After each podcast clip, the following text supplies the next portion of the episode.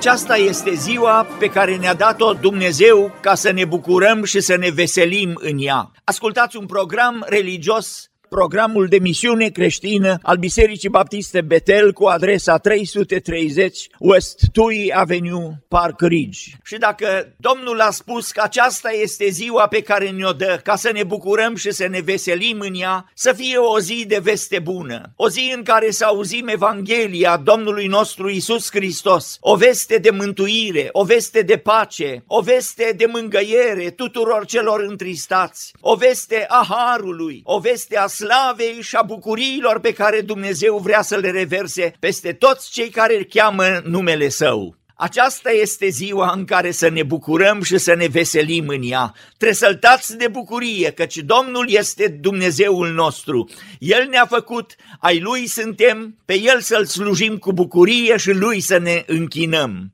Programul acesta vrem să fie unul de zidire sufletească, de preamărire a lui Dumnezeu și de mângăiere a sufletelor noastre în cuvântul Harului lui Dumnezeu prin Domnul nostru Isus Hristos.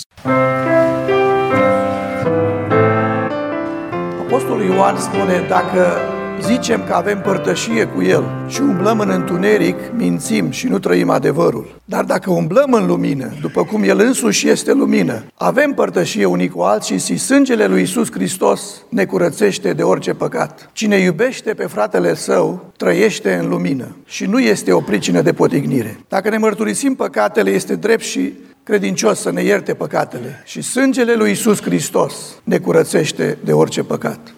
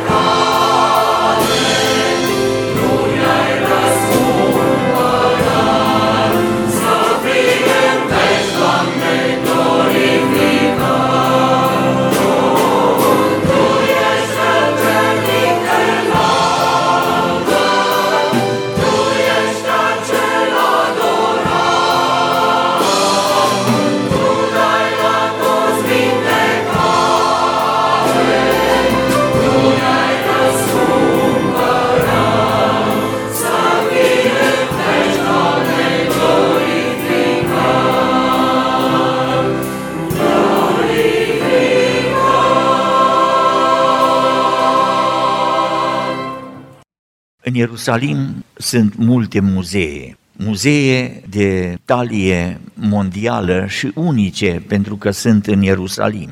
E Muzeul Național în care găsiți manuscrise vechi, găsiți manuscrisele de la Marea Moartă, găsiți puse sub sticlă bani vechi din vremea când hitiții și canaaniții erau în părțile acelea. Există muzeul arheologic în care sunt reconstruite străzi din vechiul Ierusalim. Există muzeul diasporei evreiești, în care găsiți documente din Babilon și din Berlin, din Teheran, din New York, documente ale răspândirii și împrăștierii lui Israel în toată lumea și de-a lungul veacurilor. Există un muzeu frumos, turnul lui David, Aici e reconstruită citadela, construită și făcută de Irod cel Mare, Muzeul Iad Vashem, unul din cele mai cutremurătoare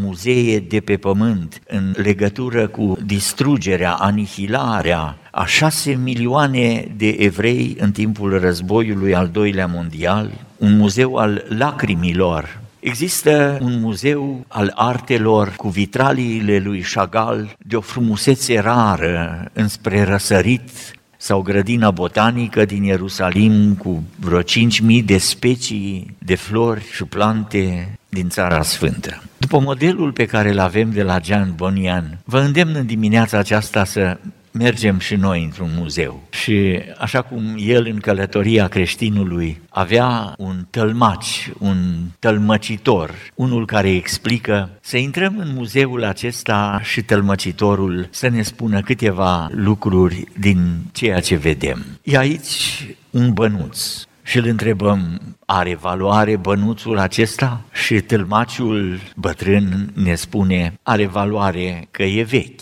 dar n-a avut niciodată valoare mare, până când, împreună cu un alt bănuț, o văduvă a luat din buzunar, din poșetuță, din legătura pe care o avea și i-a pus în visteria templului. Și pe după coloane de colo, Domnul Iisus cu ucenicii se uita și vede pe unul care vine și cu mare fală își varsă banii, bani de valoare. Și vine și femeia aceasta cu bănuții și îi aruncă în visterie și Domnul Iisus vine și spune, ea a dat mai mult. Dar de ce, bătrân tâlmaci? A putut să dea ea mai mult când bănuțul ăsta n-a avut valoare? Nu, n-a avut. Doi din ei abia fac un gologan și cu un gologan nu puteai să cumperi nici măcar o chiflă, o pâiniță fără valoare. Și atunci cum a avut valoare? O, bătrâna aceea a dat tot ce a avut. N-a mai rămas nimic la ea în casă.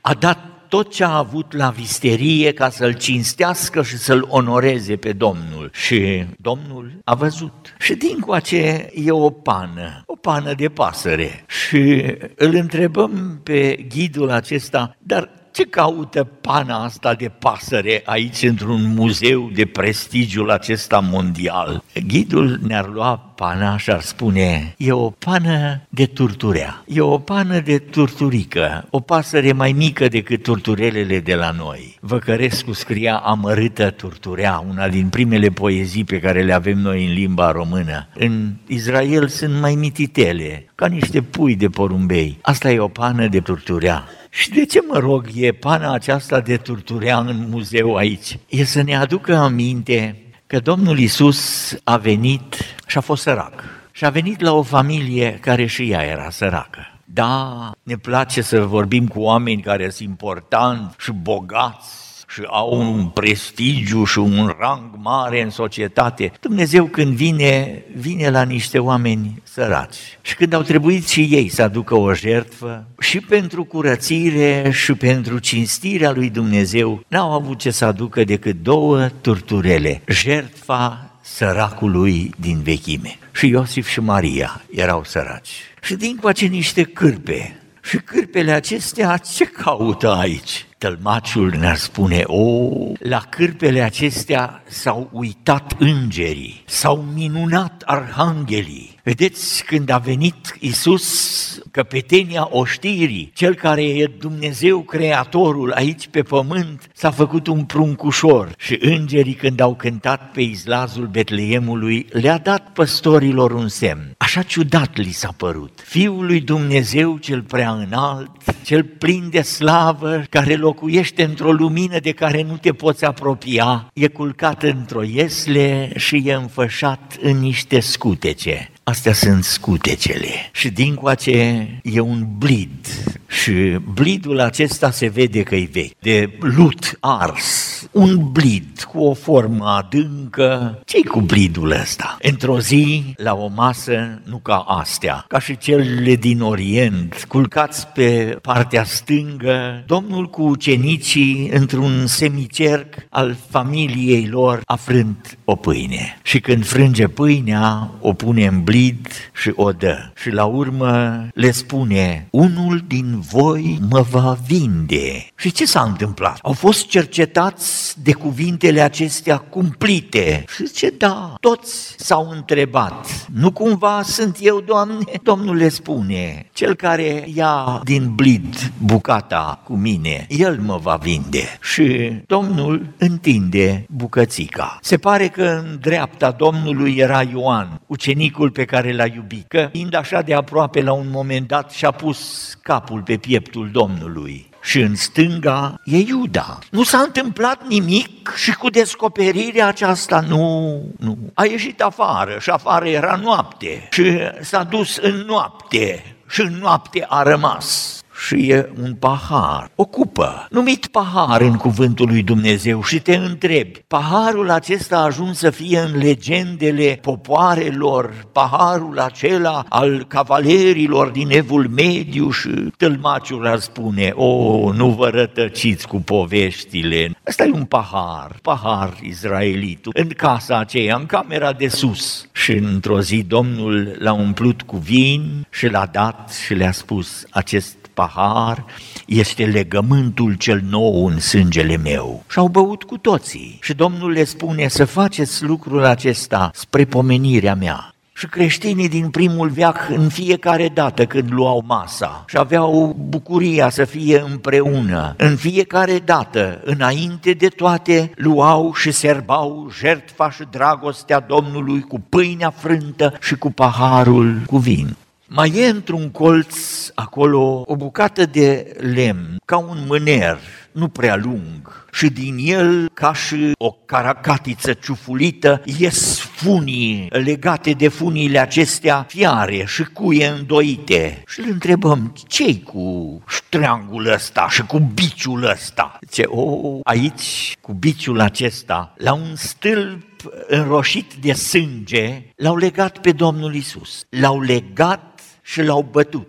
L-au îmbrăcat cu o haină roșie întâi și și-au bătut joc de el, împărate, ești împăratul iudeilor. Și apoi l-au dezbrăcat de haine și l-au legat de stâlp numit al infamiei, pentru că e stâlpul rușinii și al durerii celei mai mari. Și atunci, vreo trei soldați pe rând până când soldații au transpirat și au obosit și trupul Domnului e tot o bucată de carne vie care pulsează, care zvâcnește în rănile făcute de biciul acesta. Și de ce l-au bătut? L-au bătut pentru că e Sfântul lui Dumnezeu și a fost încărcat cu păcatele noastre. Și diavolul a inspirat și pe cei mai sfinți și pe cei mai îmbrăcați în odăjdiile sfințeniei la Ierusalim și pe cei care aveau pe fruntea lor scris Sfânt Domnului și pe ei i-a ațățat în așa fel încât să-l urască și să-i dorească moartea. Dar chiar așa ură? Da, scrie cuvântul că Dumnezeu a fost acela că a găsit găsit cu cale să-l zdrobească prin suferință. Și acolo, ca o oaie mută înaintea celor ce o tund, e Fiul lui Dumnezeu care duce păcatul nostru. Și dincoace e un vrej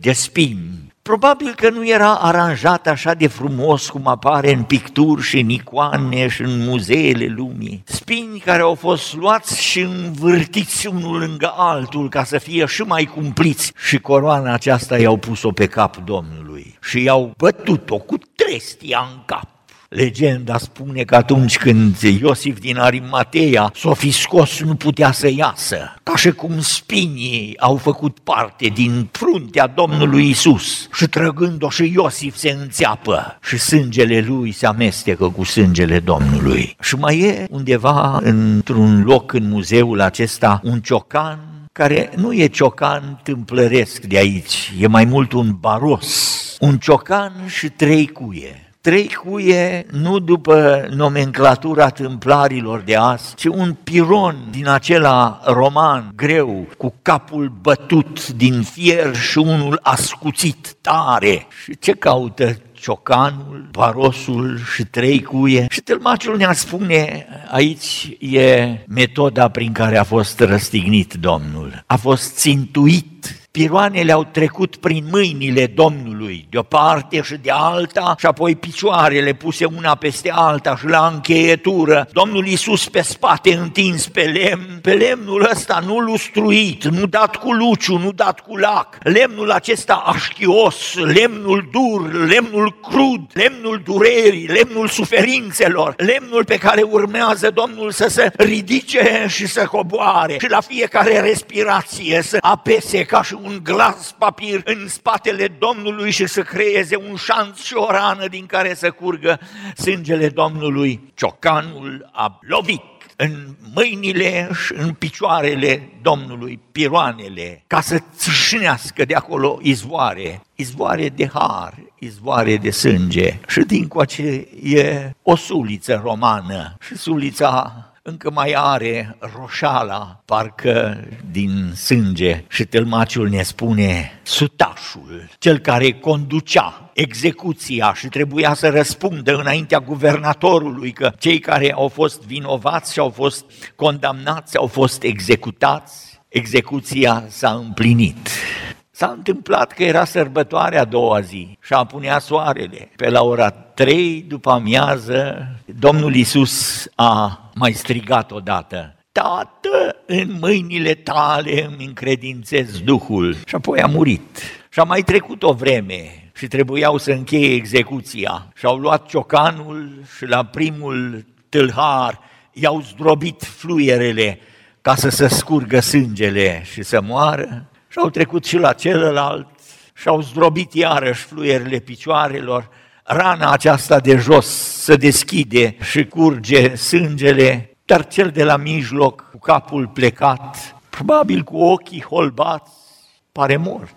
Și sutașul oprește pe cel cu ciocanul. La fiecare minut și în mod special pe Golgota se împlinește cuvântul lui Dumnezeu. Și așa fusese scris ca să fie sigur, ia sulița lui și o împlântă. Unii spun că din partea dreaptă a împlântat-o și a trecut prin corpul Domnului până a întins și s-a atins în inimă și a sfârtecat inima Domnului. Alții din partea stângă, direct în sus, ca să sfârtece totuși inima și deodată când trage sulița și rupe carnea din trupul Domnului, țâșnește apă și sânge. Sulița care a străpuns trupul Domnului Isus. Și cuvântul vine și spune că și cei care l-au străpuns îl vor vedea, dar nu ca răstignit, ci ca glorificat. Și mai e aici iarăși parcă un, un prosop ce e ăsta pus așa?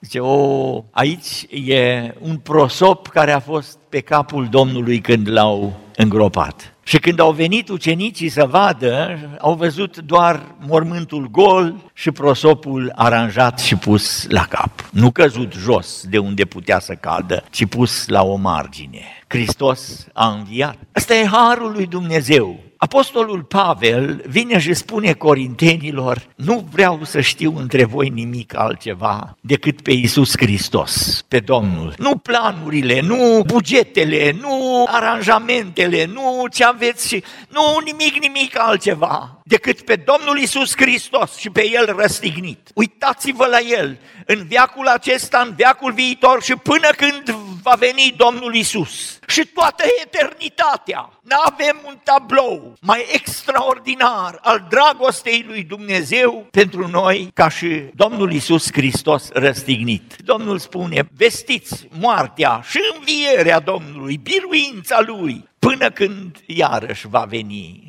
că va veni. Harul lui Dumnezeu, harul care ne îndeamnă, îi spune Apostolul Pavel lui Tit, să o rupem cu păgânătatea, cu lucrurile care sunt în lume, cu tot ce e în firea pământească, de egoism, de orgoliu, de mândrie și de rușine, să dispară. Ne îndeamnă să o rupem cu păgânătatea și cu poftele lume și să trăim în viacul acesta, așa cum este el, cu evlavie, în dreptate, în neprihănirea lui Dumnezeu. Viacul acesta care ne-a venit prin jertfa Domnului Isus Hristos. Și tâlmaciul ar spune, nu, nu, nu, nu, nu, nu, nu, harul acesta va venit din veșnicie, va venit prin jertfa Domnului, dar mielul e jertfit încă în veșnicie. Dacă deschidem cuvântul lui Dumnezeu, apostolul spune la capitolul 1, la versetul 9, El ne-a mântuit și ne-a dat o chemare sfântă nu pentru faptele noastre, ci după hotărârea Lui și după harul care ne-a fost dat în Hristos Iisus înainte de veșnicii. Înțelegem noi lucrul acesta că înainte ca primele molecule să se fi făcut și la cuvântul și puterea lui Dumnezeu să apară ceea ce numim noi materie și pe care o vedem. Eram în inima și în gândul lui Dumnezeu hotărârea Lui și după harul care ne-a fost dat în Hristos înainte de veșnicii. Binecuvântat să fie Domnul care ne-a iubit din veșnicie și din veșnicie ne-a ales pentru împărăția sa și pentru viața veșnică. Harul acesta care este gratuit, este fără plată. Dacă deschideți la epistola apostolului Pavel către romani, la capitolul 3, versetul 24, și sunt socotiți neprihăniți neprihăniți fără plată prin harul său, prin răscumpărarea care este în Hristos Isus. Jertfa Domnului care e perimetrul harului, e perimetrul îndurărilor lui Dumnezeu, e teritoriul milei lui Dumnezeu. Intră în teritoriul acesta fără plată. Nu trebuie să aduci înaintea lui Dumnezeu nici plata faptelor bune, nu ne-a mântuit pentru faptele bune. Fără plată scrie aici. Sunt socotiți, neprihăniți, fără plată. Nici bani, nici rang, nu, așa cum ești, intră în harul lui Dumnezeu ca să poți să ai îndurarea. Și harul acesta e imperial, harul acesta e plin de putere. Harul acesta e cel care ne ține și tot la Romani, la capitolul 5, spune pentru că după cum păcatul a stăpânit dând moartea, tot așa și harul să stăpânească dând neprihănirea ca să dea viața veșnică prin Isus Hristos, Domnul nostru. Ne îndeamnă să o rupem cu păgânătatea, să trăim pentru Domnul dacă El ne-a iubit atât. Harul acesta e un har care nu costă nimic e fără nicio plată și harul care stăpânește în viața noastră stăpânește. Deci e un scaun al harului și în epistola către evrei, apostolul vine și spune să ne apropiem dar cu deplină încredere de scaunul harului. E un tron al măririi și tronul acesta e îndurarea lui Dumnezeu, ca să căpătăm îndurare și să găsim har pentru ca să fim ajutați la vreme de nevoie. Stai harul lui Dumnezeu. Și poate cineva o să vină și o să spunem la tâlmaci, dar n-am văzut aici un ligian și n-am văzut aici un prosop. Că am citit eu undeva că atunci, în noaptea prinderii, Domnul s-a dezbrăcat de haina lui și a luat un prosop și a pus apă într-un ligian și s-a dus și a îngenunchiat cu ligianul să spele picioarele ucenicilor. Și tălmaciu ar veni și ne-ar spune și ligianul și prosopul îl aveți voi să-l folosiți mai departe să vă slujiți unii pe alții și fiecare să fie considerat mai înalt ca și celălalt și decât voi, în așa fel încât între voi, ca și copii ai lui Dumnezeu, să fie și smerenie, să fie și devotament și să fie și dragoste. Ligianul și prosopul le avem noi, nu ca să ne spălăm de murdăriile acestei lumi, ci ca să ne slujim unii altora și să se vadă în lume că pe noi Dumnezeu și-a pus pecetea sa, ne-a dat Duhul Său, îl avem în noi ca să fim o priveliște pentru oameni, pentru îngeri, pentru lume, că am fost răscumpărați din felul deșert de viețuire. Ne cheamă Domnul la masa Lui. Binecuvântat să fie Cel care ne-a pregătit o masă de pe scaunul Harului, o masă aici jos a îndurărilor sale, pâinea, trupul Său și vinul, sângele Lui, ca să nu uităm niciodată cu ce preț am fost răscumpărați și numele Lui să fie binecuvântat. Amin. Iubire tu în veci mă ține, ești sprijin sufletului meu și stăpânește tu în mine să fiu oceanul iar în tine valul să fiu eu. Lumină sfântă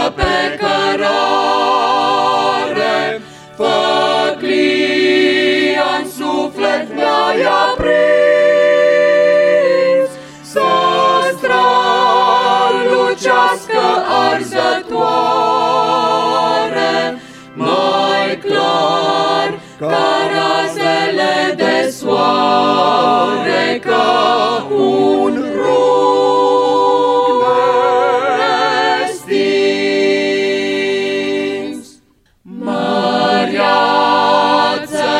Măreață, dulce bucurie, ce mă ridici peste dureri. Și în încercări îmi dai darie să văd prin nori în veșnicie sfinte